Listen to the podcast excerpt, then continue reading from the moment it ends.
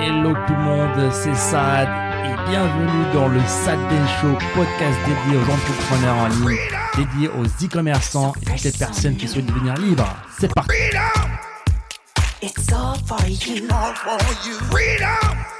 Keep your ears to the ground. Talking about freedom. It's the best show in town. Nabil, bienvenue à toi Nabil. Merci pour l'invitation. N'oublie pas le micro. Toujours en face, nickel. Donc bienvenue Nabil, première apparition dans le Saad Ben Show et peut-être pas la dernière, on espère. On espère aussi. Ouais. Encore une fois, on a avec nous un e-commerçant, donc on va te présenter un petit peu rapidement pour notre audience. Donc tu fais partie du programme Enfin libre. C'est ça. Ouais. Et tu es en train de visiter la Thaïlande en ce moment même. C'est ça. Tu m'as dit que tu es en mode repérage, c'est ça? Voilà, c'est ça, plus en mode découverte. Ouais. D'accord. Je suis arrivé du coup début juin. Ok. Et donc voilà, je visite un petit peu et puis voilà, essayer de connaître de nouvelles personnes. Et voilà, je sais qu'ici il y a pas mal d'entrepreneurs qui font pas mal de choses et je trouve que c'est intéressant d'avoir de nouvelles personnes dans ce domaine-là, quoi. Ok, super. Donc tu es e-commerçant. Alors, quel âge as-tu? D'où viens-tu?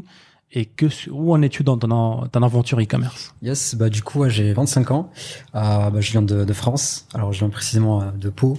Okay. C'est pas très connu. C'est dans le sud. C'est vers pas loin de Marseille, de Bordeaux et Toulouse. Et du coup, ce que je fais, enfin, moi, j'ai commencé l'e-commerce en 2021, donc l'an dernier.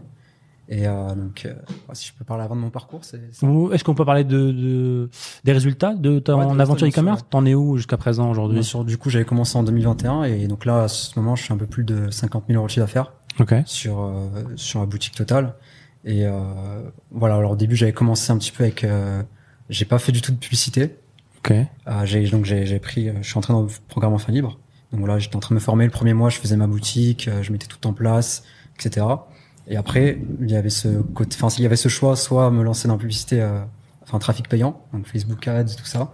Et du coup, moi, j'ai plus choisi le côté trafic gratuit. D'accord. Donc, je suis parti en fait sur Instagram plus. J'avais fait des contenus. Alors moi, j'étais en fait sur une boutique nichée sur les chats. Ok. le classique. Et du coup, voilà, j'ai fait une petite communauté, tout ça. J'étais pas mal sur Instagram et j'ai eu plusieurs abonnés. Je suis monté très rapidement à 500, 600 abonnés. D'accord. Et voilà, j'étais vraiment focus là-dessus. Et après, je faisais aussi des petits blogs. C'était pas vraiment du SEO, juste des blogs que je postais comme ça. Après, j'allais dans des autres sites, essayer de me faire connaître. Et voilà, en fait, depuis avril jusqu'à septembre, donc je faisais ça.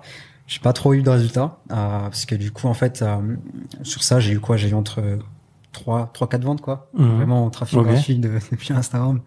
Et mais je continuais quand même parce qu'en fait ça me faisait kiffer. Et donc voilà, j'aimais bien partager des trucs, apprendre des trucs et faire des petits posts. Et ensuite après, c'est vraiment à partir de septembre, j'avais commencé en fait le trafic payant en fait. D'accord.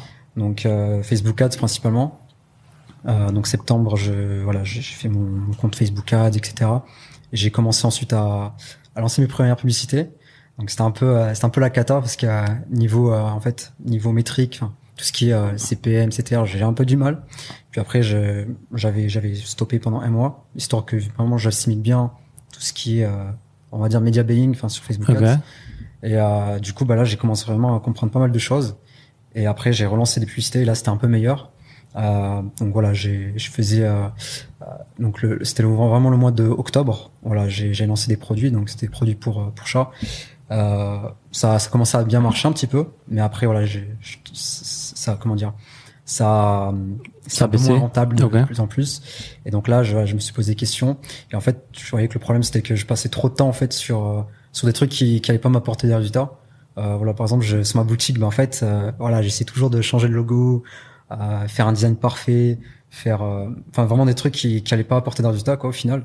Et après j'ai commencé vraiment à me concentrer en fait sur tout ce qui est offre, tout ce qui est ouais, vraiment en fait pour que la personne qui voit le produit, l'offre, qui peut pas en fait refuser, quoi. Et voilà, je me suis vraiment concentré sur ça, sur les choses essentielles. Et après c'est vrai que là c'était un peu plus meilleur. Et après là, c'était vraiment à partir de donc là, j'ai dit, on était en octobre, ensuite novembre. Donc c'était vraiment novembre où là, c'était vraiment on va dire la partie où c'est bon. Je me suis dit, ah, c'est bon, c'est let's go. À novembre, donc j'avais en fait lancé un autre produit Et donc là, sur le premier mois de novembre, en fait, j'avais fait 14 000 € de chiffre d'affaires. Nice. Et voilà, c'était parce que en fait les mois derniers je faisais pas du tout autant, j'étais bloqué entre 1000 2000. D'accord. Et là c'était vraiment le top. Et après du coup j'ai fait j'avais continué parce qu'en fait c'est le Q4 donc c'était vraiment la période excellente. Et décembre voilà, pareil, ça a continué. Janvier ça a continué. Après février gros problème. Facebook Ads voilà, j'ai eu des problèmes avec banni compte de ban, ouais. Okay. C'est ça. Et donc voilà, après du coup là j'étais vraiment sous tous mes émotions parce qu'en fait le truc c'est que voilà, quand tu vois que t'as un truc qui te ramène de l'argent et d'un coup hop il est coupé, tu te poses des questions, t'es un peu sur l'émotion, tu sais pas trop comment réagir. Du coup j'ai voilà, j'étais vraiment sur les émotions et j'ai continué, j'ai regardé un petit peu comment ça marchait parce que je sais pas du tout comment ça se passait quand on est ban, comment est-ce qu'on peut se faire des bans, parce que voilà ce que j'ai fait, j'ai pris 1 mois, 2 mois, donc c'était vraiment fin février que j'ai trouvé une solution, etc.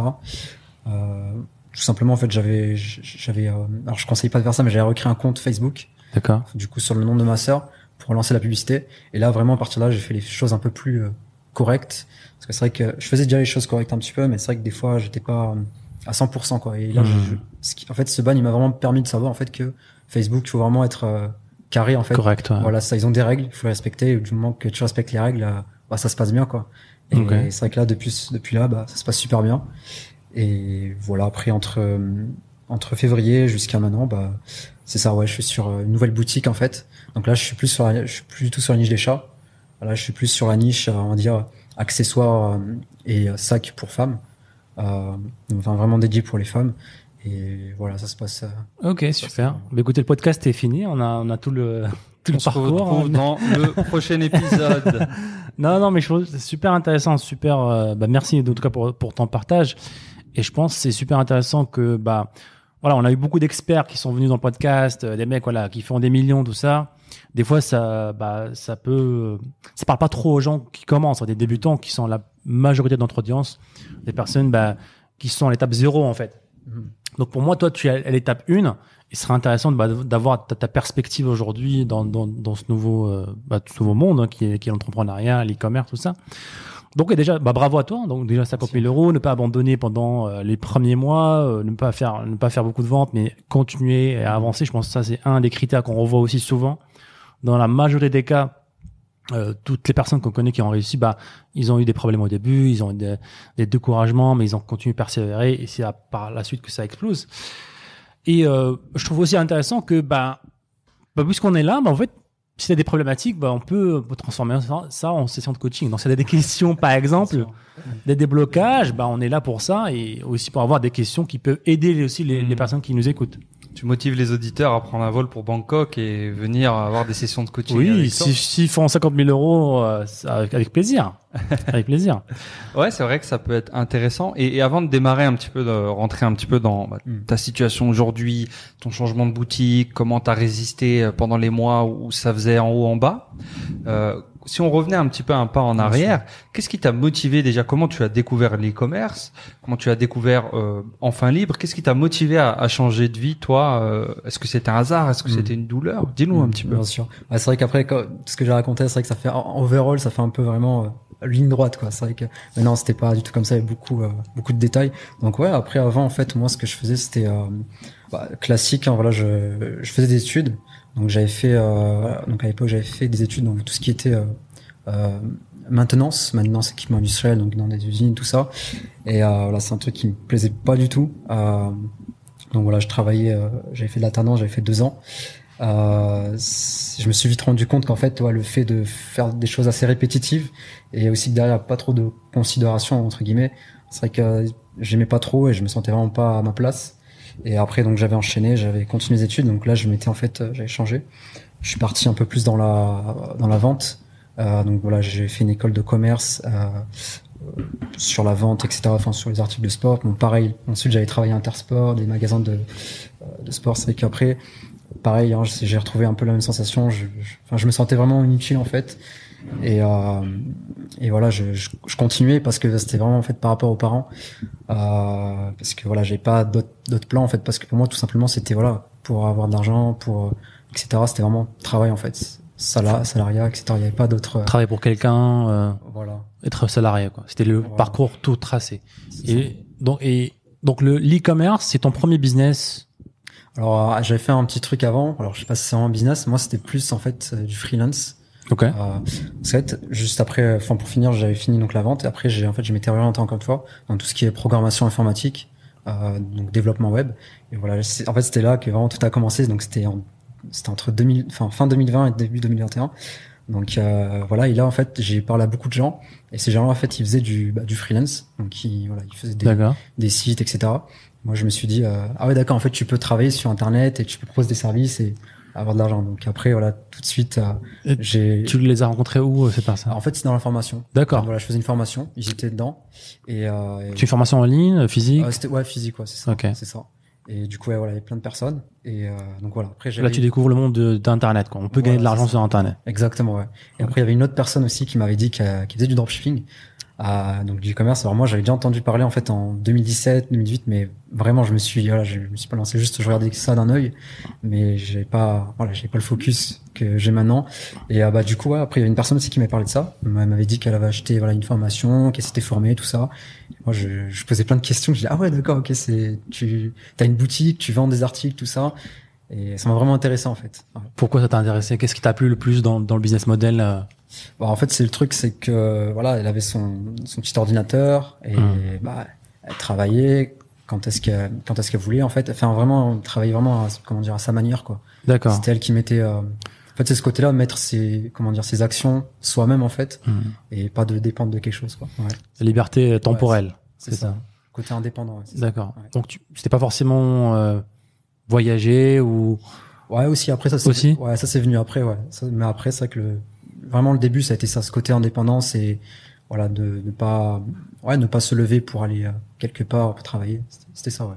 Ok. Et là tu travailles toujours, t'as toujours un job ou c'est 100% e-commerce? Non du coup non ouais, c'est 100% e-commerce. 100% e-commerce, on focus là-dessus. Ouais, ouais, ouais. Et dans tes deux passages en Thaïlande pour tu cherches à t'expatrier, tu cherches à...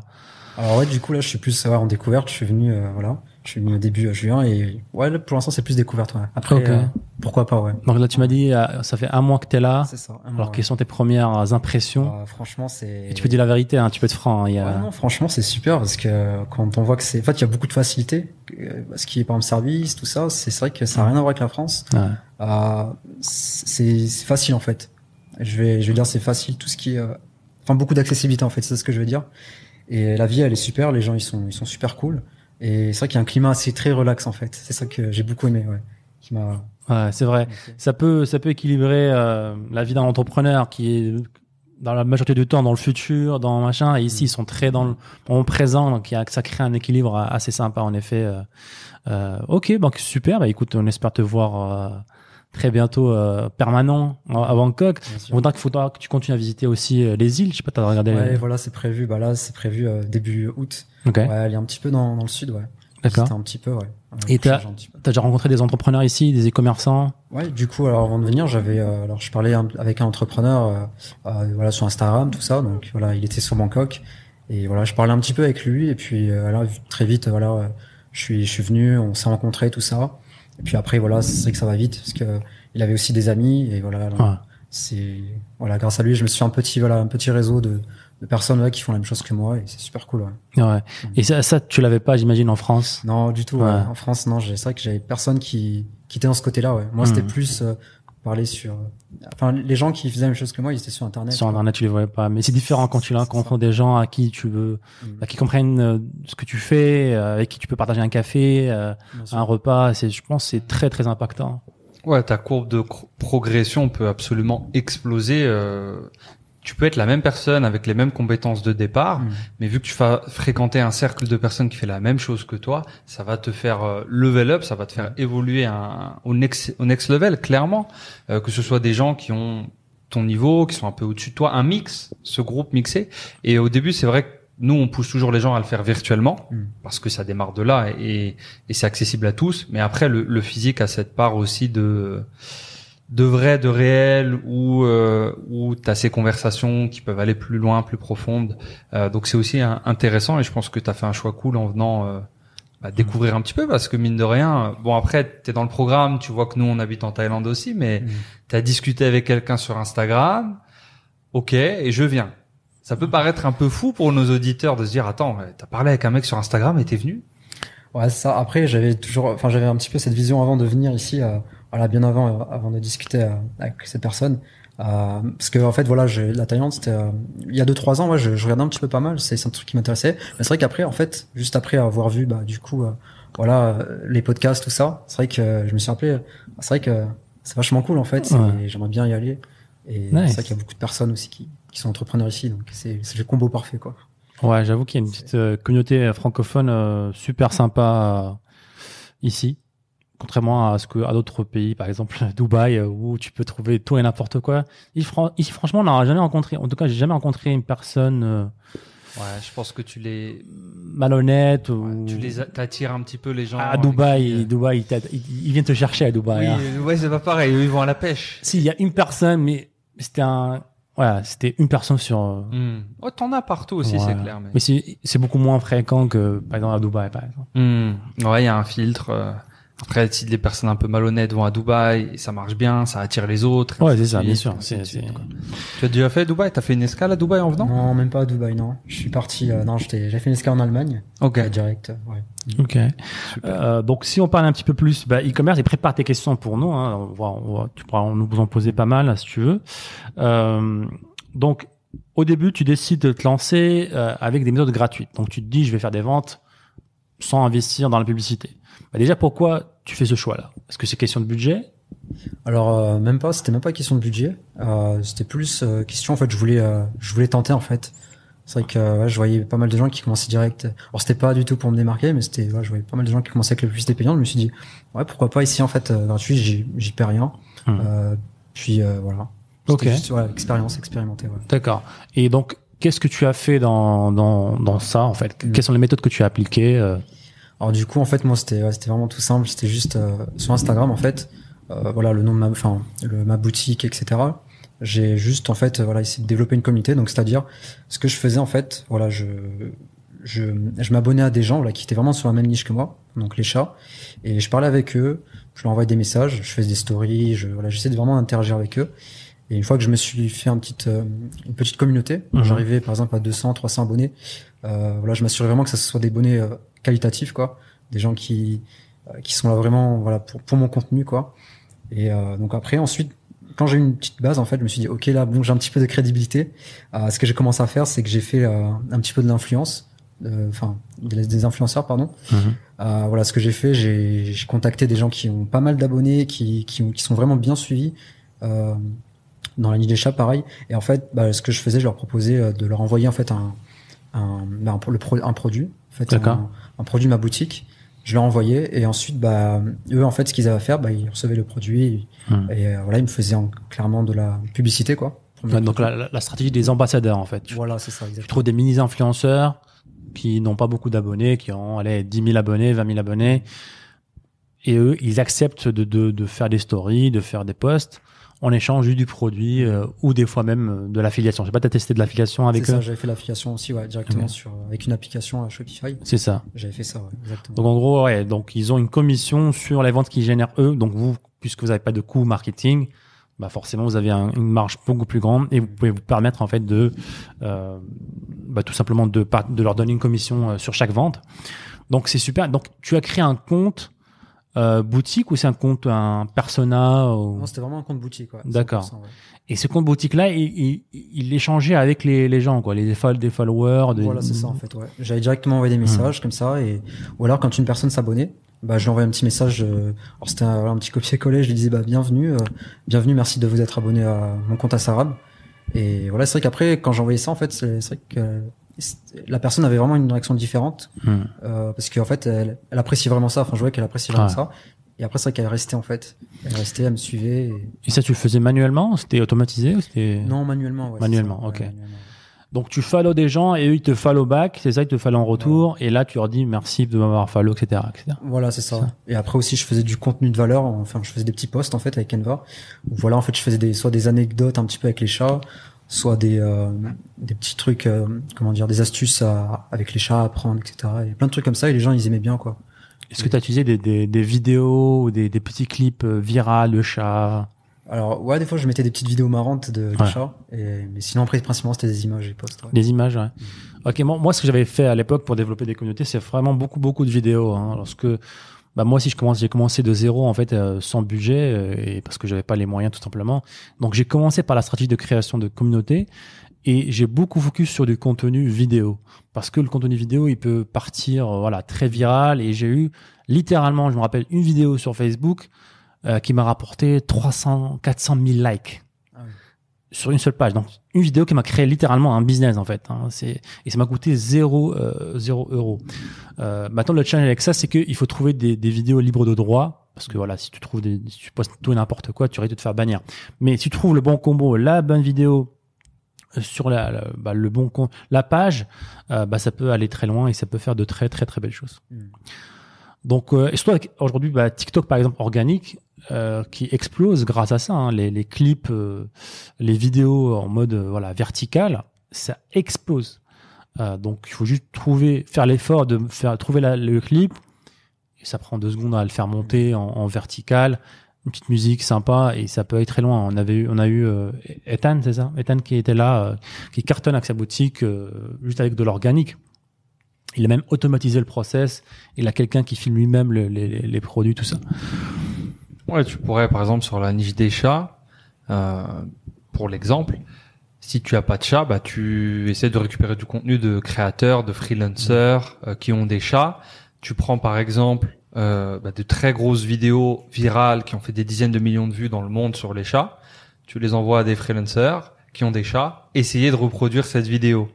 Et du coup, tu as du contenu originel à toi qui se base sur une vidéo déjà prouvée virale et tu es capable de la poster sur ton compte de chat et de faire grandir ton compte TikTok, Instagram, YouTube Shorts en même temps, vu que c'est les 3 formats, on conseille de faire les 3. Donc, tu grandis une chaîne YouTube, un compte Instagram et un compte TikTok en même temps, qui ramènent tous vers ta boutique. Aujourd'hui, c'est clairement la stratégie organique à adopter selon nous. Et comme le disait Saad, faut se bouger. Yes, donc il faut aller créer les contenus. Un hack aussi qui m'a permis en fait d'avoir des gros influenceurs reposter, taguer mon compte Instagram pour 5€. Pour 5€. Alors, ce que j'avais fait à l'époque, c'est que j'avais une boutique sur les perroquets. Donc ça, c'est pas un secret, tout le monde le sait. Donc j'avais trouvé des gros influenceurs qui avaient des perroquets, des pages de 300 000 abonnés. Dans la niche des perroquets, ça vaut des millions. C'est énorme. Donc ce que j'ai fait en fait, c'est que j'ai trouvé un freelancer sur Fiverr et j'ai cherché la meilleure photo de l'influenceuse de perroquet qui a plus de likes. J'ai pris la photo, c'est une photo de profil d'elle avec son perroquet sur son épaule. Et j'ai envoyé la photo à un freelancer sur Fiverr. C'est en gros le mec qui va transformer la photo en sorte de dessin fait à la main, quoi. Il le dessine, redessine à la main. C'est très joli, c'est très sympa. Donc je l'ai fait faire pour 5€ et je l'ai posté dans ma page Instagram et je l'ai tagué cadeau pour toi. J'aime bien ton contenu. Elle a super kiffé le truc. Elle a repartagé sur son compte Instagram. Elle m'a tagué. Et ça m'a rapporté beaucoup de nouveaux abonnés, forcément beaucoup de visiteurs et des clients. Donc il faut juste avoir un petit peu cet esprit innovatif en fait et créatif aussi pour jouer toujours des angles, toujours des choses il faut tout simplement les faire différemment des autres. Tout le monde cherche la facilité, tout le monde fait comme tout le monde, mais je dis tiens, qu'est-ce que je peux apporter à cet influenceur là qu'il a pas? Et c'est pas de l'argent parce que j'ai pas d'argent. Donc j'ai trouvé ça et ça a marché. Et dès que ça marchait avec elle, j'ai dupliqué le concept avec plein d'influenceurs. C'est vrai que le système de partage c'est vraiment très puissant en fait. Ouais. C'est vrai que on n'y pense pas. Tout le monde généralement c'est soit on offre en échange de l'argent, soit de la. C'est ça. Des partenariats. Mais c'est vrai que ce truc-là en fait, plus ça fait spontané. C'est beaucoup plus spontané. Exactement. Quoi. J'ai rien demandé, j'ai posté, j'ai tagué. Je lui envoie un message aussi. Je lui dis, écoute, j'espère que c'est ok pour toi que je poste ça sur mon compte Instagram à moi. Et là, elle était folle de joie et elle a kiffé. Elle a reposté sur son profil. Et du coup, pendant cette toute première période où tu te lances, tu adoptes des stratégies, tu testes un petit peu, tu découvres un peu la niche, le e-commerce, mais les ventes ne suivent pas. Et on le dit souvent dans le podcast, c'est à ce moment-là. Qu'on voit entre guillemets les entrepreneurs qui ont faim, ceux qui vont rien lâcher et qui vont finir par réussir d'une manière ou d'une autre, peu importe la manière. Et ça, on l'a vu avec pas mal d'invités, avec notre propre histoire aussi, et même dans tous les entrepreneurs qu'on rencontre, tout le monde a eu des traversées du désert. Soit tu commences directement par ça, soit ça vient plus tard. Comment t'étais mentalement en termes de mindset? Donc tu viens quand même te lancer, tu découvres un nouveau monde d'entrepreneuriat, ça prend pas tout de suite. Qu'est-ce que tu te dis et comment t'as résisté aussi longtemps et continué? Bah en fait ouais, c'est vraiment le pourquoi en fait, pourquoi j'ai commencé, c'était ça en fait, la base de tout on va dire. C'est en fait du moment où j'avais trouvé en fait vraiment le pourquoi je fais ça, bah c'est bon en fait, c'était dans ma tête. Après c'était beaucoup plus simple en fait, on va dire le chemin. Et aussi après ça, il y a ce côté aussi là de, alors j'aurais jamais cru, la première fois que j'ai vu c'était le vision board en fait. C'est vrai qu'au début c'était un peu compliqué parce que j'étais pas vraiment dans ce mindset là de perspective et de tout ça. Et ouais, quand j'avais fait ça, donc j'ai joué le jeu, j'avais fait. Et c'est vrai qu'en fait ça m'a énormément aidé quoi en fait. C'est avoir cette hargne, enfin vraiment continuer quoi en fait. Mmh.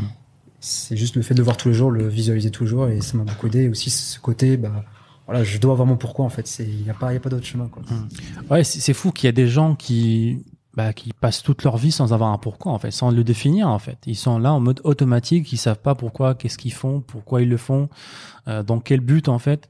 Mais moi, je me suis rendu compte très très tardivement de mon pourquoi, lorsque j'ai rencontré mes mentors aussi, qui m'ont conseillé tout ça. Et c'est très compliqué au début comme exercice, mais dès que tu le maîtrises, tu le refais, tu trouves ton vrai pourquoi. Bah là en fait, t'as une source d'énergie infinie et les obstacles, voilà, tu sais qu'ils sont là, mais tu vas les surmonter, tu vas les traverser. Et du coup, t'avais cette hargne, et je pense que le mot est très bien choisi. C'est un petit peu le sentiment que j'avais exactement aussi, la hargne. C'est vraiment, c'est une flamme, ça te prend, c'est à la limite de, moi je m'en souviens, je raconte de temps en temps, mais ça me rappelle des souvenirs. L'époque où je me suis lancé aussi, et je travaillais à l'aéroport où je portais des valises, du coup, pour avoir de l'argent pour faire des pubs. Donc moi j'avais même pas tenté comme vous l'idée de faire des ventes gratuites. Je me suis dit, moi ce que j'avais appris c'était faut faire de la pub. Je veux dire, j'ai pas d'argent, qu'est-ce que je fais? Il y a un aéroport pas loin de chez moi, on peut porter des valises le soir, bah vas-y, j'y vais. Et je m'en souviens quand je conduisais, je m'en souviendrai toute ma vie, tu vois, c'est des images. Des fois tu te levais tôt ou tu rentrais tard et j'étais tout seul devant le volant. Et j'avais des photos, des vidéos de mes vision boards, je commençais à comprendre le concept et tout, et je mettais mon téléphone comme ça derrière le volant, et j'étais là et je regardais le truc. Ce n'est pas conseil, les amis. Non, ouais, ne le faites pas, pas de conseils sur la route, mais il y a des moments, tu vois, où je tapais sur le volant, tu vois, de hargne. Faut que je réussisse, quoi. Il y avait pas de, je me câblais tout droit. Et du coup, toi, est-ce que t'avais un plan B, la fameuse question? Non, vraiment pas. Il y avait vraiment pas de plan B. C'était vraiment ça, en fait. C'était en fait, c'est vraiment bizarre comme sensation, mais je rejoins un peu ce que t'as dit. C'était vraiment ce côté flamme en fait. Chaque fois que je me levais le matin, j'avais ce truc là en fait. Je dois passer à l'action, je dois faire ça. Et ouais, c'est. Et donc tu as testé aussi le freelancing aussi à un moment donné? Ouais, c'est ça. Alors juste avant, ouais. Ok. Est-ce que t'as eu des résultats avec ça? Et pourquoi t'as choisi l'e-commerce au lieu du freelancing? Ouais. Alors du coup, j'avais fait freelancing. Alors moi, c'était plus, donc c'était par exemple sur les sites 5euros.com. Alors c'était que celui-là, je voulais faire Fiverr mais je l'avais pas fait, mais c'était que 5euros.com. D'accord. Donc en fait ce que je faisais c'était de la rédaction d'articles de blog, donc un petit peu copywriting. Ok. Exactement, parce que c'est un domaine qui m'avait plu, j'ai regardé quelques vidéos tout ça dans ce domaine-là, mais c'était vraiment voilà à petite échelle quoi. D'accord. Et donc du coup après j'avais fait voilà quelques articles pour des gens. Alors au début j'ai mis mes prix très très très bas, vraiment très bas, et parce qu'en fait, du coup, voilà, je voulais vraiment avoir des premiers avis. Donc, ce qui est ok, c'est une bonne stratégie pour commencer. Voilà, ça, parce que faut savoir qu'il y avait beaucoup de monde en fait dans ce site-là, mais voilà, je voulais vraiment commencer bas. Et du coup, ouais, j'ai eu vraiment mes premiers clients. Donc là, c'était mes premiers, on va dire, euros sur Internet, quoi. C'était voilà, là, je me suis dit c'est bon, ok. Même si c'était rien, je me dis ok, il y a quelque chose en fait. Et donc voilà, j'ai eu mes premiers clients. Alors c'était voilà, je travaillais vraiment énormément d'heures dans la journée et vraiment, j'étais payé quoi, peut-être l'article 6-7 euros. Ah ouais, de combien de mots? Alors en fait, je crois que c'était pour 800 ou 1000 mots. Ah ouais. Je faisais pour 6-7 euros. Tu bats les tarifs indiens. Hein. Ils vont fermer boutique en Inde à cause de Nabil. La concurrence est rude. Ah ouais. Tu sais, dans mes boutiques, justement en boutique anglaise des perroquets, j'ai déjà eu un article de 1000 mots pour 5 euros, et c'est un docteur qui l'a rédigé, un vrai docteur qui l'a rédigé. Ah oui, ok. Ouais. En Inde. C'était en Inde. Ah, c'est énorme. Ouais, le freelancing qui est dans les pays anglophones comme l'Inde, le Pakistan, qui fait vivre des millions de personnes. Le Bangladesh en francophonie. Ouais. Madagascar en fait. Mais du coup, bon, c'est de la parenthèse. Pourquoi t'as arrêté? Parce que tu t'es rendu compte que tu travaillais beaucoup pour. Ouais. Parce qu'en fait, en parallèle, j'étais toujours dans la formation de développement web. Ouais. Et en fait, je faisais ça en fait les soirs quand j'arrivais. Quand je finissais à 5h, j'arrivais le soir. Je faisais une petite rédaction. Et en fait, c'est que ça prenait énormément de temps. Et aussi, par rapport au prix, c'était pas du tout.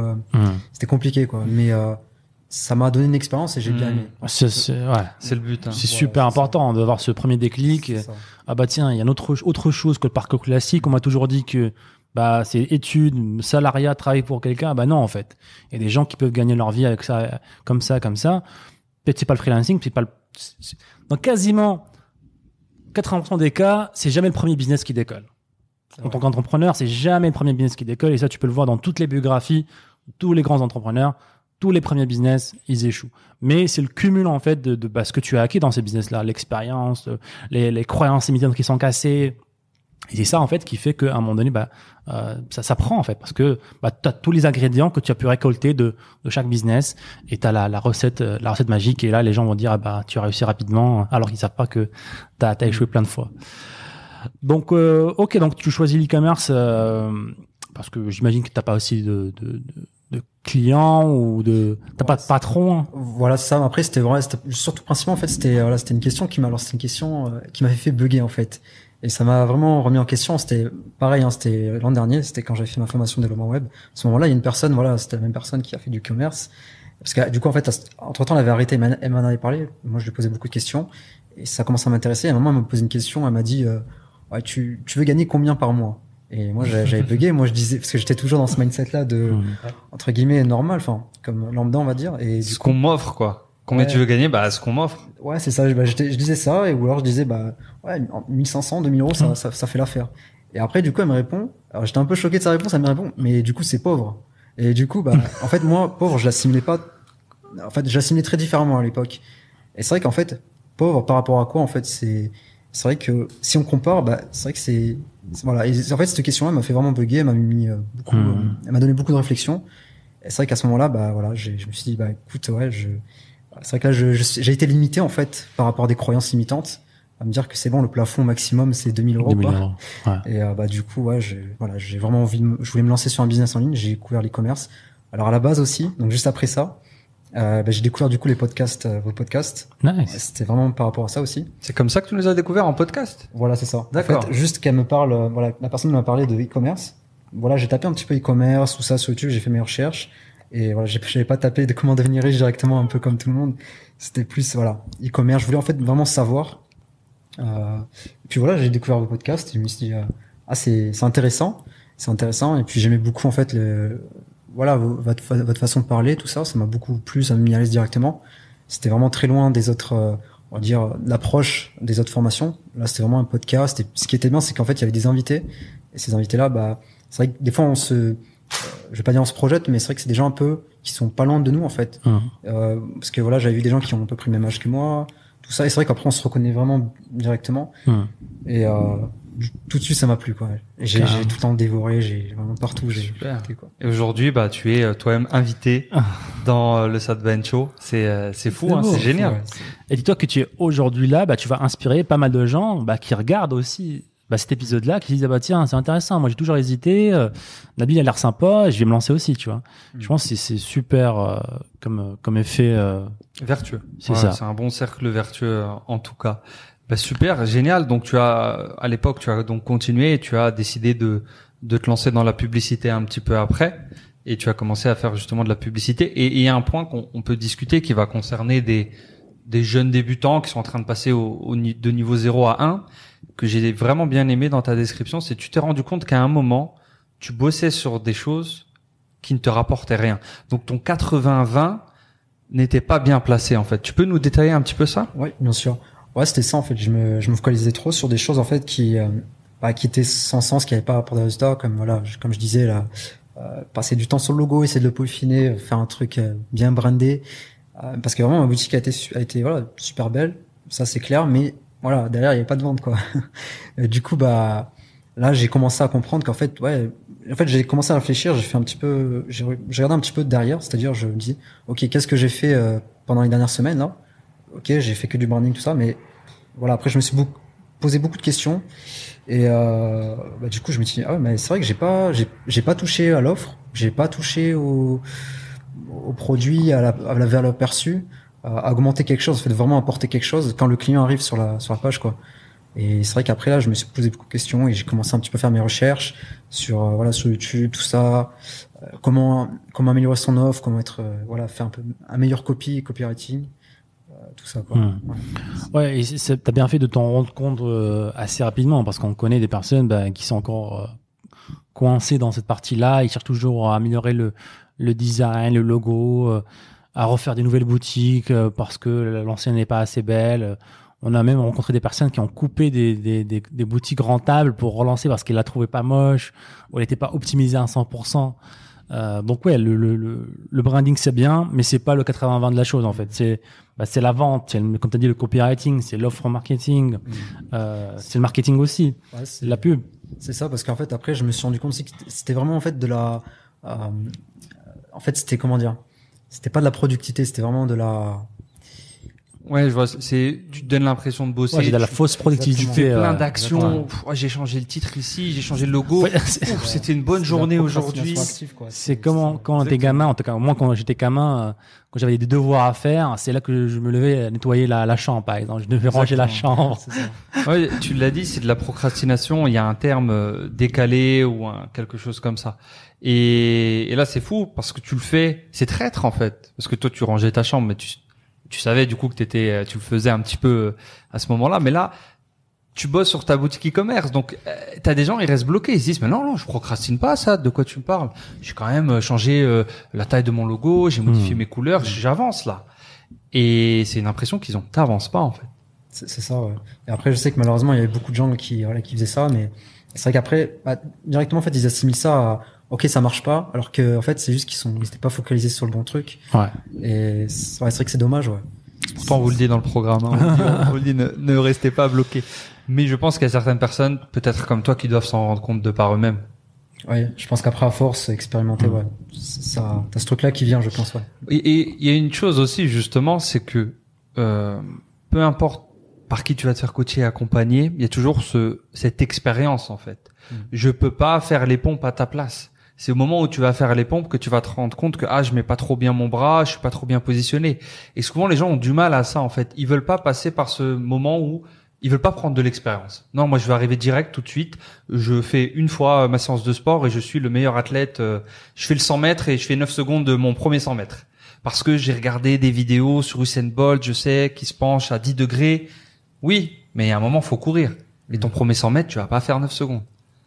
Et je pense que ça a été un de tes points forts de te dire OK, te remettre en question et de te dire OK, faire un bilan, ça j'ai bien aimé aussi ce que tu as dit, de se dire OK, je fais les mêmes actions depuis 3 semaines, ce serait fou de moi, donc c'est ça, c'est la citation, c'est je crois que c'est Einstein qui dit ouais. Espérer avoir des résultats différents avec les mêmes actions et de la folie, donc tu t'en es rendu compte, c'est génial, et tu te dis bah OK, où est l'argent, quoi faire, offre marketing, valeur à nos clients, j'aide mes clients, échange de valeur en fait. Je propose un bon produit, une bonne offre.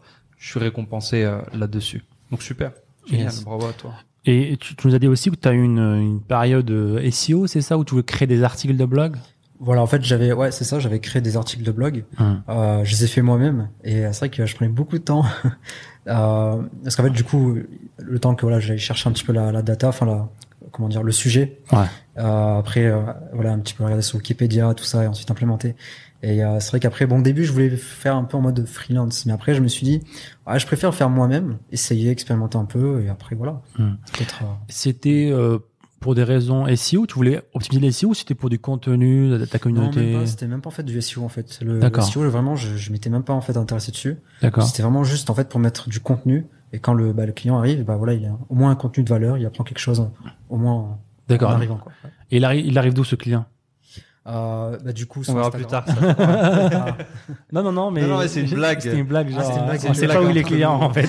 C'est souvent ce qui se passe, c'est que les gens font énormément de choses, puis en fait, t'arrêtes, il n'y a pas de visiteurs. C'est comme si tu préparais l'intérieur d'une maison, mais les gens ne savent pas où est la maison en fait. C'est exactement ça. Ouais. C'est vrai. Ok, donc tu as préparé des blogs pour lorsque les gens vont venir, bah si on a de la valeur, on a du contenu intéressant. C'est ça en fait. C'était juste pour mettre. Pour faire mettre un truc quoi en fait. D'accord. Et pour les gens qui en fait j'étais focus pour les gens qui arrivent de Instagram en fait. D'accord. Ou alors des gens qui arrivent comme ça au hasard, ils se perdent sur internet. Ouais. C'est ça ouais. On sait jamais. Ils se trompent de porte et il est là dans la boutique de Nabil. C'est pas mauvais, c'est quelque chose qu'on recommande d'apporter de la valeur à nos prospects et à nos clients, mais il faut d'abord avoir des prospects et ou des clients. Donc c'est une étape avant l'autre. Yes. Mais en tout cas c'est intéressant. Au moins tu tentes des choses. Au moins, tu fais des choses et ça te fait, à un moment ou à un autre, revenir dans le droit chemin. Donc, tu t'es beaucoup concentré et après, tu as réussi à débloquer un petit peu ton palier de vente avec la publicité payante. Et est-ce qu'aujourd'hui, tu fais du SEO? Est-ce que ça t'intéresse ou... Là, le SEO, non, même pas du tout. Ouais, pas du tout. Je pensais que ton background de rédaction et le fait que tu en as rédigé pas mal, il suffit un petit switch, tu vois, pour... C'est vrai, parce qu'après, ce côté rédaction, c'était plus la rédaction, il n'y avait pas d'optimisation SEO, quoi. Ouais, alors que c'est pas très compliqué, de rédiger des articles SEO. Tu utilises un outil ou deux, et t'as les mots-clés qu'il faut... Ouais, c'est vrai qu'après, j'avais vu SEMrush, tout ça, utiliser les mots-clés qui sont les plus recherchés, Mais c'est vrai que je m'étais pas, intéressé sur cette partie SEO.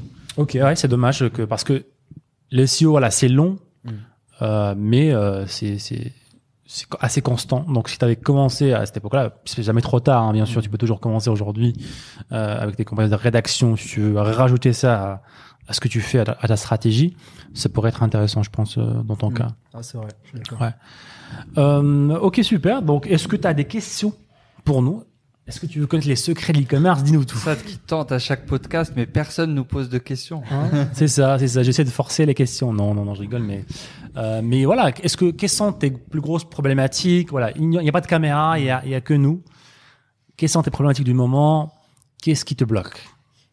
Ouais, du coup, je dirais, ça serait plus la recherche de produits. Ok. C'était par rapport à.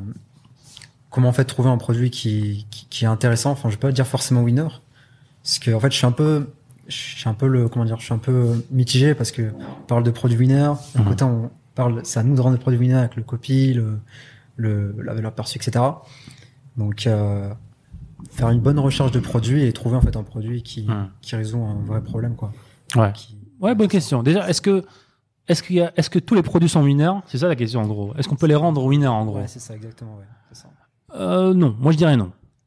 Moi je dirais non, surtout lorsqu'on fait de la publicité, on fait de l'achat impulsif. C'est très compliqué de vendre, je sais pas, un verre. Tu vois, c'est un produit très compliqué à le vendre en achat impulsif. Mais il y a une grosse catégorie de produits qu'on peut optimiser, qu'on peut améliorer en fait, mais qui sont des produits à achat impulsif, qui sont des produits winners. D'accord. Donc, il y a des produits winners, mais qu'on va optimiser. On va augmenter leur puissance, leur effet sur les gens en tant qu'achat impulsif. D'accord. C'est sûr qu'il y a des mauvais produits dans toute niche. Hein. C'est comme dans le monde, dans la réalité. Il y a des produits qui sont juste mauvais. Tu peux être le meilleur marketeur au monde. Si le produit est mauvais, le concept est mauvais, la solution est mal apportée, personne va l'acheter. Je vais pas te dire personne. C'est sûr que si t'es meilleur marketeur au monde, tu feras un peu. Si t'as un budget extraordinaire, t'as des pubs avec des films hollywoodiens, des comédies. Oui, bien sûr, tu veux vendre n'importe quoi. Je suis d'accord. Mais à un autre niveau, non, il faut se focaliser sur les produits et les améliorer. Pour moi, en fait, la réflexion, il faut l'inverser. Il faut retourner le plateau, là. Là, t'es, sur ton plateau d'échecs, là, t'es en échec, t'arrives plus à bouger. On retourne le plateau, on réfléchit différemment. La majorité des gens cherchent des produits. Mais nous, en fait, on réfléchit par rapport à notre avatar client, en fait. Mon avatar client, c'est une femme qui a 40 ans, qui a 2 chats à la maison. Quels sont ses problèmes ? Quelles sont ses joies ? Quelle émotion elle tire, tout ça, de sa niche ?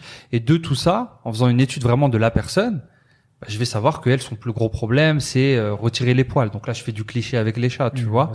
Mais je sais que du coup, Je vais apprendre énormément le problème. Ok, dans les poils, c'est quoi le vrai problème? C'est les types de canapés qui sont comme ça parce que la brosse, les brosses classiques, c'est chiant, ça marche pas. Il faut développer une petite empathie, une petite expertise parce que, en fait, ça va aiguiser ton œil indirectement quand tu vas devenir un expert. Voilà, t'es un expert automobile, tu connais toutes les voitures, tu sais que les BM, c'est ça, ça, ça. Quand tu vas voir une nouvelle voiture ou un nouveau produit, tu vas savoir, ah non, ça, c'est pas bon parce que le moteur est pas top. Et ça va être pareil quand tu vas explorer tes produits une fois que tu connais ton avatar. Que ce soit sur du AdSpy, du AliExpress, du Amazon. Pourquoi maintenant on a une certaine capacité, un œil, d'aller voir que, oula, ça, c'est, les gens vont potentiellement bien aimer parce qu'on connaît leurs problèmes. Mmh. On sait ce qu'ils ont essayé, on sait ce qu'ils ne veulent plus essayer. Et je suis capable de dire, ok, je suis pas capable de dire que ça c'est gagnant, ça c'est perdant, mais je peux mettre mes probabilités plus sur l'un que sur l'autre. Et ça, bah, si tu connais pas ta niche, tu peux rester toute la journée devant AliExpress et Amazon, à part faire des classements de best-sellers. J'en sais rien. Est-ce que ce produit, est-ce que cette brosse est bien ou pas bien? Bah, j'en sais rien en fait. Si je ne connais pas mon avatar. Client, ouais. Pour moi, il faut, c'est chiant, c'est boring, ça n'excite personne, mais c'est la base de toute vente au monde en fait. Peu importe ce que tu vends, tu dois connaître la personne là-dessus. C'est comme vendre de l'eau dans le désert. Ton avatar, il est assoiffé. T'as pas besoin d'être Steve Jobs, pardon, pour vendre de l'eau. Par contre, tu vas vendre de l'eau à la piscine, pour l'exemple. Même si t'es Steve Jobs, c'est chaud. Mm. Et souvent, les gens, bah, ils captent pas ça parce que moi, je veux une plateforme où il y a des produits winners. C'est bon, tout est mâché, tout est fait. Je clique là, je lance mon produit et youhou, je fais des ventes. Mais t'as aucune compétence là-dedans. Tu évolues pas toi-même là-dessus et tu te démarques pas des autres. Si tout le monde veut faire ça, si tout le monde fait ça, c'est peut-être pas là-bas qu'il y a vraiment l'argent, si je puis dire. Tu vois ce que je veux dire? Ouais, parce que c'est vrai que moi, enfin, souvent on part vraiment du principe de du produit en fait. Et c'est vrai que, comme tu dis, je pense que le mieux c'est vraiment de partir du problème en fait, directement, enfin, l'avatar client. Ouais, encore plus haut de l'avatar. Voilà, et après, voilà, les besoins, les problèmes, etc. Ouais. Et c'est après qu'on voit le produit. On prend de l'avatar et ensuite. Okay. Yes. Ouais, les gens regardent en 2D. Toi, tu seras en train de regarder en 3D en fait. Mm. Vous serez pas en train de jouer au même jeu. Et derrière, quand tu vas faire tes fiches produits et tout, les gens nous disent, je sais pas faire des fiches produits. Ah, c'est simple, hein. Quand tu fais une fiche produit en vendant de l'eau dans le désert, bah tu lui dis ce qui va se passer quand il va boire de l'eau, tu lui dis comment il va se sentir une fois qu'il aura bu de l'eau, tu lui dis que s'il boit pas d'eau, bah il va avoir certains problèmes. C'est la même chose. Mais il faut connaître la personne là-dessus. Et ça se fait en faisant des recherches tout simplement. C'est ça. En allant dans des groupes Facebook, en allant dans des forums, en allant dans des communautés, par exemple sur Instagram. Allez voir les avis clients sur AliExpress. Il faut vraiment que vous rentrez dans la tête des clients, en fait. Pourquoi ils ont acheté les produits? Quelles sont les raisons profondes, en fait, de leur achat, en fait? Et si tu les trouves, bah, tu as trouvé mine d'or et tu peux vendre plein de produits à ces gens-là. Ce qui est génial, c'est que je dirais même, tu peux vendre tout, en fait. Une fois que tu as compris le concept d'étudier un avatar client, de faire une offre, d'appuyer sur les douleurs et de vendre, demain, tu veux vendre des voitures. Ok, c'est ma BMW, c'est quoi l'avatar de mon client, de ma BM Sport, machin. C'est le jeune, machin. Pourquoi? Parce qu'il veut Instagram, ça, ça, ça. Bah, quand tu vas lui vendre la voiture, tu vas lui dire, bah, regarde, j'ai pris des photos, j'ai eu tant de likes sur Instagram, ça, c'est le modèle à la mode, tu seras nickel avec ça. Ça t'ouvre un monde. Tu veux me vendre une maison? Quel est l'avatar client de ma maison? Ah, c'est une famille, génial. Bah, je vais leur montrer que c'est sécurisé pour les gosses et tout. Et là, t'entres dans la vente, quoi. Tu peux l'appliquer vraiment partout, en plus, c'est le principe là, quoi. Quand tu... C'est ça, en fait. Et une fois que tu réfléchis comme ça, bah, tu montes en compétence. Et une fois que tu montes en compétence, tes résultats montent avec. Les gens veulent des résultats, mais les compétences, ouais, vas-y, ça m'intéresse pas, moi, tu vois. Je veux faire de l'argent, s'il te plaît. On est dans un monde où t'apportes de la valeur, tu montes en compétence et en échange, bah, t'es rémunéré, en fait. Faut pas inverser les choses. Et surtout que, bah, y a pas meilleure école que l'e-commerce et le dropshipping pour avoir ces compétences-là, bah, tu vois. Parce que c'est des compétences qui sont, très intéressantes, qui valent de l'or, en fait, mais ce n'est pas du jour au lendemain que tu seras un bon vendeur, un bon copywriter. Mais le fait de vendre des petits produits, de tester, bah, tu vas acquérir au fur et à mesure ces compétences-là. Nous, on n'a pas fait d'école de commerce, on n'a pas fait d'école de marketing, on n'a pas fait d'école de vente. Mais on a vendu des dizaines de milliers de produits. Et forcément, bah, tout doucement, en fait, encore une fois, il y a un petit bagage que tu cumules, en fait, que tu vois pas, en fait, c'est inconscient, en fait. Et, bah, après, tu te rends compte, ah, bah, tiens, je me connais pas mal, en vente, en media buying, c'est bizarre. En fait, c'est l'école de l'e-commerce et l'école du dropshipping, qui permet à des personnes comme nous de démarrer de zéro, de créer un business littéralement et de commencer à vendre. C'est incroyable en fait qu'on s'en rend compte de... C'est vrai que ce truc-là, dropshipping et e-commerce, c'est vrai que ça ouvre... C'est incroyable. Juste à ma petite expérience, c'est vrai que ça t'ouvre encore plus de champs de vision en fait. Parce que ça, en fait, t'as vraiment ces compétences-là que t'acquiers en fait, ça... Je sais pas, tu sens que tu peux les mettre autre part ou tu sens que c'est vraiment utile en fait. Et un petit peu par rapport au sujet, mais j'avais vu aujourd'hui un reportage sur Jeff Bezos et tu sais, une des raisons qui les a fait survivre la crise du dot-com là, parce que beaucoup de sociétés sur internet ont fait faillite. Et tu sais pourquoi ils ont survécu Amazon? Non, sans pas l'avoir entendu. Parce qu'ils faisaient du dropshipping en fait. Ah, c'est magnifique ça. Oui, Amazon avec ses livres au début. Avec ses livres, parce qu'il n'avait pas les livres en stock. Et il prenait la commande d'abord avant d'aller... et c'est ce qui les a fait survivre à la crise de dot-com qui a tué toutes les sociétés quasiment sur Internet.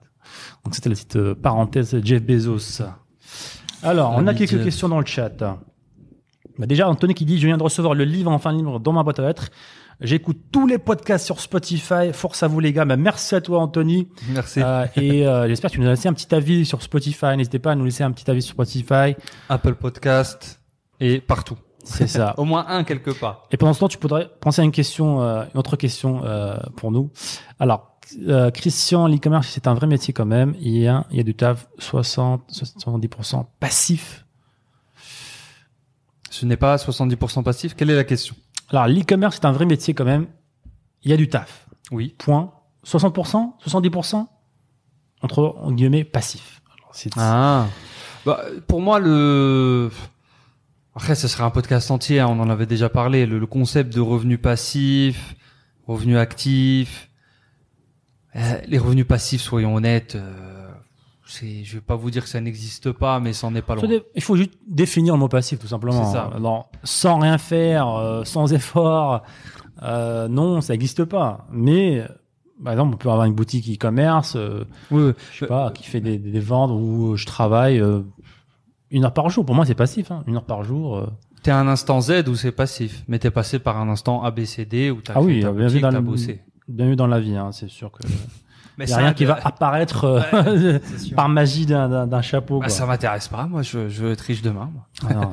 Même la bourse, l'investissement dans la bourse, tu fais des dividendes, ça demande d'apprendre, de faire des recherches sur les entreprises. Ouais, et d'investir sur très long terme pendant plusieurs années. Hein. Donc, pour être indépendant à un moment donné grâce à la bourse, bah, c'est dizaines, vingtaines d'années d'investissement tous les mois que tu dois aller faire.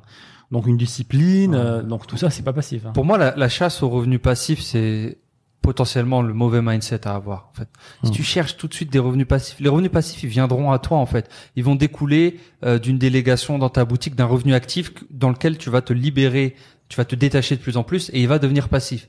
Mais pour moi, chercher la chasse au trésor du revenu passif, je pense pas que ça mène nulle part en fait. Ouais, c'est sûr, et surtout que comme m'a dit ici Christian. Geld qui dit il y a toujours du taf, c'est comme ça partout. Exactement en fait, c'est partout il faut travailler, partout c'est dur, sauf que lorsque tu as un business sur internet, la récompense est beaucoup plus grande en fait. Les conditions de travail sont beaucoup plus intéressantes. Le salariat est dur, le travail pour quelqu'un est dur, être avocat, être ouvrier, c'est dur. Tout est dur. Maintenant, moi je préfère travailler durement et être récompensé aussi à la hauteur de mon travail, être en Thaïlande, être avec les personnes que je veux et gagner ma vie grâce à ça. Ça me rappelle exactement une citation qui dit, c'est simple, il y a deux choix en fait. Soit tu es inconfortable dans ton boulot et t'as pas de récompense derrière, soit tu te mets inconfortable et tu lances ton propre business avec potentiellement avoir une récompense derrière. Dans tous les cas, tu vas être inconfortable. À toi de choisir où est-ce que ça peut te mener. Et c'est une très bonne réflexion dans ce sens-là. Et surtout que pour clôturer, faut voir aussi sa propre situation. Aujourd'hui, soyons honnêtes, le moyen de faire 10x, de faire 10 fois ses revenus et de changer sa vie complètement, ça passe par la création de business. Moi, je vois pas d'autres moyens aussi accessibles que créer un business pour potentiellement multiplier ses revenus par 5 ou par 10. Ouais, le salariat est le pire moyen de s'enrichir. Clairement. C'est vrai que ça me fait rappeler un livre que j'avais lu il y a pas longtemps là. Et en fait, dans ce livre-là, il disait que Il y a personne qui est devenu riche par rapport au salaire, enfin, en faisant un travail salarial. C'est vrai que tous les gens, on va dire, riches, millionnaires, milliardaires, etc., c'est par la case entrepreneur, en fait. Ouais. T'es obligé, en fait. Ouais, c'est pour ça que les gens, beaucoup me disent, ouais, vous crachez sur le salariat. Non, voilà. Si tu cherches un truc où t'es heureux et t'es heureux dans le truc, vas-y. Mais pour t'enrichir, c'est mauvais plan. C'est pas du tout dans le salariat que tu vas devenir riche un jour. C'est surtout concept temps et argent qui est... Tu vends ton temps. C'est ça, ouais, qui est pas trop... En tant qu'e-commerçant, bah, j'ai choisi de vendre un produit à un client. Bah, toi, en tant que salarié, tu as choisi de vendre ton temps, qui est le produit, à ton patron, qui est ton client aussi. En fait. Tu vends ton temps, en fait. La chose qui est la plus chère qu'on a dans notre vie, en fait, c'est notre temps. Et on le vend... pour pas cher, hein. Je l'ai vendu pour quelques dizaines d'euros, mon temps. Donc là, on te faisait gagner du temps pour que tu prépares ta question. Hein. Est-ce que tu as une autre question? Acheter du temps. C'est vrai que là à l'instant, je suis pas trop inspiré, mais une question sur l'e-commerce. Oh, comme tu veux. Surtout. Je sais pas, façon de raisonner, mindset, j'en sais rien. J'essaie de te donner des pistes. Okay, Bah, pense à toi aussi. Pense quels sont tes blocages du moment. Donc, on a parlé des produits winners et d'autres choses qui n'est pas claire, qui est floue. Te poser une question différemment. Quels sont tes objectifs aujourd'hui là? Ouais. Bah du coup, ouais, c'est à long terme, ça serait de monter en fait. Pareil, c'est vraiment de monter en marque. C'est ça mon objectif. On va dire vraiment à long terme. Après à court moyen terme, je dirais que ça serait de générer un certain seuil de chiffre d'affaires. Sur cette année-là, 2022. T'as un objectif de chiffre d'affaires, de CA, de BNF, peu importe? Ouais, du coup, pour cette année 2022, bah, ça serait vraiment atteindre les 300 000 euros de chiffre d'affaires. Ouais. J'avais prévu ça pour début d'année 2022. Voilà, pour cette boutique-là, toujours. Et pourquoi t'y es pas aujourd'hui à ces 300 000 euros de chiffre d'affaires? Parce que là, ce début d'année, j'ai eu un ralentissement. Et aussi parce que... Je pense qu'aussi je teste, comment dire, je teste pas assez de choses. Par exemple, que ce soit pour les produits, je trouve que je teste pas assez pour avoir beaucoup plus de data. Et c'est vrai que je pense que c'est ça qui me freine, quoi. C'est vraiment le fait de tester, quoi. Et pas que tester des produits, mais aussi tester des choses, que ce soit sur Facebook Ads ou autre, quoi. Ouais. Okay. Ouais, je pense que c'est une belle réflexion, ne pas avoir peur de tester, tu vois, de sortir un petit peu de sa zone de confort, tester des choses, parce que c'est aussi comme ça qu'on apprend en fait. Hein. Beaucoup de choses qu'on a nous découvert en testant en fait. On l'a pas appris, on l'a pas montré, mais en testant des fois qu'on découvre. C'est aussi une très très belle méthode pour s'améliorer et progresser rapidement. Et justement une question là que tu m'avais dit, quelqu'un t'a posé, t'a fait bugger. Combien tu veux gagner? Bah justement, combien tu veux gagner aujourd'hui? Combien Nabil dans, je sais pas, 3 ans, 5 ans, combien il veut gagner par mois? Ouais, bah parce que du coup moi j'aime bien en fait me projeter en fait sous 5 ans en fait. OK. Et je me dis sous 5 ans voilà. Sous 5 ans bah je pense 30 ans, t'auras 30 ans? 5 ans, j'aurai 30 ans. Ouais. OK. Donc 5 ans ouais, ça serait équivalent en chiffre net, quoi, c'est ça? Ouais. Ouais, je pense 10, 15 000 euros par mois, ouais. Ok, super. Ça serait vraiment mon objectif sur 5 ans, quoi. Ouais. Ok, super. Tu vis où Là, en ce moment, là, je vis... Non, genre dans 5 ans. Ah, dans 5 ans. Honnêtement, là, c'est un peu compliqué, la place où je suis, parce que c'est vrai que j'aime bien beaucoup aller visiter d'autres endroits, etc., changer un peu. Compliqué, c'est un peu compliqué à dire, mais... Tu préfères continuer à voyager, découvrir d'autres pays, tout ça? Parce que peut-être que en allant autre part, peut-être que je me suis dit OK là c'est bon. Ouais. Mais c'est vrai que là pour le premier mois en Thaïlande, c'est vrai que c'est très très intéressant. Ouais. OK. Donc peut-être à Thaïlande, je sais pas. C'est quoi le prochain pays sur ta liste? Bah là en fait, voilà, j'aimerais juste en Thaïlande aller dans le sud et après j'aimerais bien visiter la Malaisie, ouais. OK. La Malaisie et après un petit peu tous les pays autour asiatiques qui sont dans le sud, quoi. Yes. Ouais, carrément. Alors justement dans le sujet d'expatriation, on a Christian qui dit parlez-nous un peu d'expatriation. Moi mon rêve c'est Miami. Un youtubeur a mis 1 an et demi à avoir son visa entrepreneur à Miami. Alors il demande beaucoup de preuves de CA, etc. Comment vous avez fait? Déjà on n'est pas à Miami. Pas encore. Ça m'intéresse pas forcément Miami ou les États-Unis en général. Je trouve que c'est un Dubaï moins beau, je dirais. Un Dubaï cheap dans le sens, c'est moins classe. Ouais, moins classe, mais c'est aussi cher, hein. C'est aussi cher que Dubaï. Alors, comment faire? Bah forcément, il y a toujours des étapes. J'avais entendu. Bah, après, c'est toujours qui tu es et truc. Ouais. Moi, j'avais entendu il y a des visas investisseurs N2, N machin. T'arrives avec un demi-million, ça va plus vite, ça, ou un million, ça voulait pas. Ça va plus vite. Donc voilà, prépare un demi-million, Christian, et ça va aller très vite. Et c'est vrai que c'est bon. On va pas faire une réflexion philosophique, mais il y a beaucoup d'endroits en Europe aussi. T'as des visas comme ça. Hein, c'est pas connu. Même en France, il y a des sous-niches. Ou si t'es un investisseur avec X centaines de milliers d'euros, tu t'approches plus facilement du visa et tout. Donc, l'argent ouvre quand même certaines portes là-dessus. Hein. Surtout quand tu vas à Miami. Oui. Et la bonne nouvelle, en fait, c'est que ça ne fait que s'améliorer, en fait. De quoi? Il y a plusieurs pays maintenant qui offrent des options d'expatriation, qui veulent attirer, en fait, des personnes comme nous, des entrepreneurs, des digitales. Ils ont compris la puissance de ça, en fait, et t'as plein de visas, avec des avantages fiscaux, T'as eu Bali très récemment, là. Ouais, c'est l'Indonésie. Et c'est très smart. Et moi, je trouve que c'est dommage que le Maroc ne fasse pas ça, en fait. Je trouve que c'est dommage, franchement. Un appel à l'aide. Franchement, c'est dommage parce que quand ils pensent, il fait beau, c'est proche de l'Europe. Ouais, ça parle français. C'est dommage que les Français doivent aller à Dubaï, doivent aller en Thaïlande. Ouais.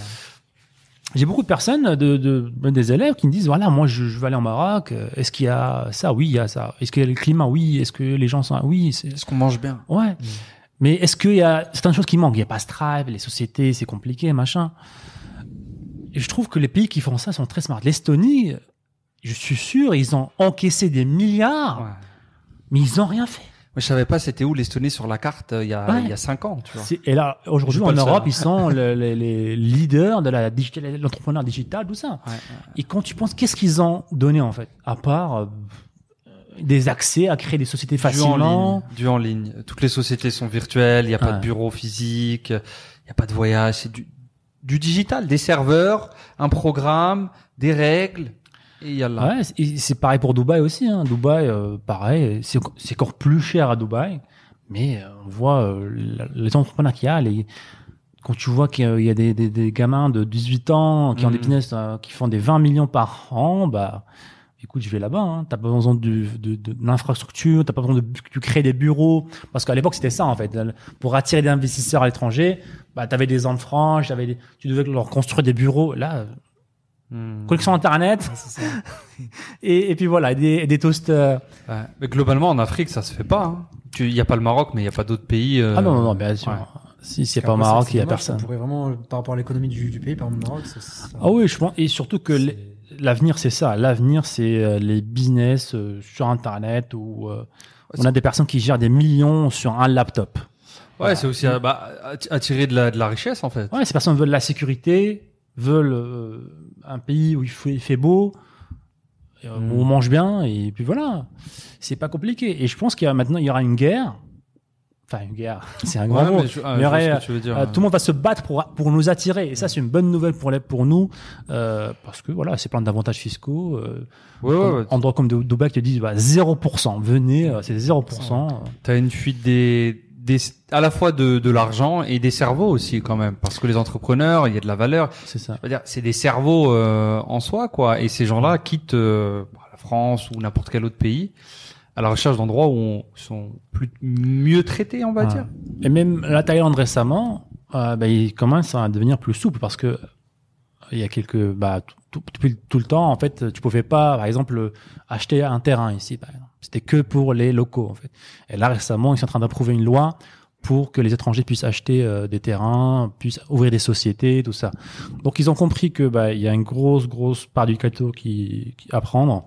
Encore une fois, c'est une très bonne nouvelle pour nous tous d'avoir le choix en fait. Parce que c'est vrai qu'en Thaïlande, je crois récemment en plus de l'Indonésie qui ont déjà un visa spécialement pour les entre guillemets digital nomades. C'est l'année dernière qu'ils l'ont sorti ce visa. J'ai entendu ça. C'est vrai que c'est vrai quoi, comme tu dis, c'est vrai que ça remonte quoi. Il y a un gros mouvement. De toute façon, tu vois le mauvais exemple aux États-Unis, la Californie, le fiasco de la Californie qui est très similaire à la France en fait. Hein. Ou la fuite des cerveaux, la fuite des richesses, ils vont tous au Texas. Et j'avais vu une vidéo hier, c'est tellement triste. Jamais été en Californie, mais dans l'idée, ils ont tous les SDF qui vont en Californie parce qu'il y a un programme d'aide où ils touchent tous $700. Donc c'est l'État américain où il y a le plus de sans-abri. C'est très triste. Et par contre, tous les en fait, les flux migratoires sont complètement inversés. T'as les cerveaux, les Elon Musk et tout qui s'en vont, et t'as des gens malheureusement en situation précaire, sans abri, qui arrivent. Ce qui me rappelle malheureusement la situation un peu en Europe, quoi, où t'as les cerveaux qui s'en vont et les richesses, et malheureusement des gens dans d'autres situations qui arrivent, quoi. Yes, yes, yes. Alors, Christian qui dit, parlez-nous des impôts. Miami, combien? Alors, je sais pas, Christian, je suis pas du tout, on est à Bangkok, Christian. Je n'ai aucune idée de ce qui se passe sur Miami. Mais en fait, nous, on est à Bangkok, hein. Alors, combien, Bangkok, etc. Donc, ça, et aussi, la fiscalité, c'est quelque chose de personnel aussi, hein. Ça dépend ce que vous voulez faire, ce que vous voulez investir, est-ce que vous voulez pas investir, est-ce que vous faites de l'immobilier, est-ce que vous faites de la bourse, est-ce que vous voulez vous payer un salaire, vous voulez pas vous payer des salaires, vous voulez pas payer des dividendes à la fin d'année. C'est très différent, c'est tout un monde en fait. Il y a des règles, et il y a des experts qui connaissent les règles par cœur et qui vont te donner une solution adaptée à ta situation, à toi. Il faut ne prenez pas de conseils sur des podcasts, même le nôtre, surtout pas. Parce fiscaux, bien sûr. Prenez vos conseils fiscaux auprès de professionnels. Alors Gled qui nous dit la Thaïlande, c'est beaucoup les hommes qui y vont, pas beaucoup de femmes, pas pour moi, même si j'aime la culture. C'est un peu, c'est une réflexion un peu. C'est pas forcément faux parce qu'aussi, bah malheureusement, il y a moins de femmes qui se lancent dans l'entrepreneuriat et qui s'expatrient. Après, les challenges sont différents. Non, mais pourquoi le nombre général est beaucoup plus petit. Si elle aime, la culture, en quoi le fait qu'il y a beaucoup d'hommes qui vont, que c'est pas pour toi? Pas d'environnement, pas de cercle. Genre, il n'y a pas de femmes entrepreneuses là-bas, en fait. Il n'y aura que des hommes. C'est vrai. En francophonie, il n'y en a pas beaucoup. En anglophonie, il y en a beaucoup. Des femmes qui s'expatrient et tout. Oui, il y en a beaucoup. Ouais. C'est vrai qu'après, enfin, c'est pas pour généraliser, mais c'est vrai qu'il y a beaucoup plus de femmes, j'ai l'impression, plus à Bali qu'en Thaïlande. Niveau, on va dire, entrepreneuse. C'est vrai. C'est peut-être une remarque que j'ai eue. C'est vrai. C'est un cadre, c'est plus, j'allais dire, c'est plus Instagrammable. C'est sexiste, hein. On va se faire bannir. Non, elles ont un meilleur œil pour la mode et les belles choses, mais c'est un très bon constat que je n'avais jamais fait. Alors, merci à toi, Diana, pour toutes les réactions. Alors, Christian, dernière question de Christian avant qu'on va arrêter. Alors, pour vous, quels sont les gros avantages de Bangkok par rapport aux US? Alors déjà, c'est un pays avec un capital. On n'a jamais été aux US déjà. Non, je n'ai jamais été aux US. Est-ce que tu as l'intention d'y aller un jour? Peut-être visiter. Mais il faudra qu'on y visite pour pouvoir faire la comparaison, tout simplement. Parce que on va te comparer une ville où on vit avec un pays que je ne connais que de vidéos YouTube. Donc c'est très différent de vivre. Plus même quand tu vas en touriste, c'est très différent quand tu t'installes quelque part. C'est pour ça que je pense qu'aussi ce que tu fais, c'est pas mal, c'est que tu viens pas une semaine. Parce qu'en une semaine, tout est beau, tout est rose, partout. Mais là, ça fait 1 mois et demi que t'es là. Bah, tu vois un peu le 360 degrés de la chose. Donc c'est bien, hein. Ouais, c'est ça. Puis après, je me suis dit aussi que voilà, ça fait loin comparé à la France, donc autant rester pas mal de temps, quoi. Ouais. Comme ça, j'ai vraiment tout un overall, quoi. Alors, ça fait déjà plus d'une heure qu'on est en live, Nabil. Merci beaucoup d'être passé. Et est-ce que, t'as un dernier mot pour notre audience? Est-ce que, justement, je me pose une question. Quel conseil te donnerais-tu à quelqu'un qui regarde ce podcast-là, et qui hésite à se lancer, d'accord, qui était pareil dans ton cas, il y a 2 ans, qui a suivi un parcours classique. Qu'est-ce que tu lui dirais? Il hésite encore, il sait pas quoi faire. Ouais, du coup, je dirais que honnêtement, c'est vraiment une grande opportunité. Bien sûr, ce sera une opportunité tout le temps, mais à l'échelle de maintenant, là, ça sera la plus belle opportunité si vous commencez maintenant, quoi.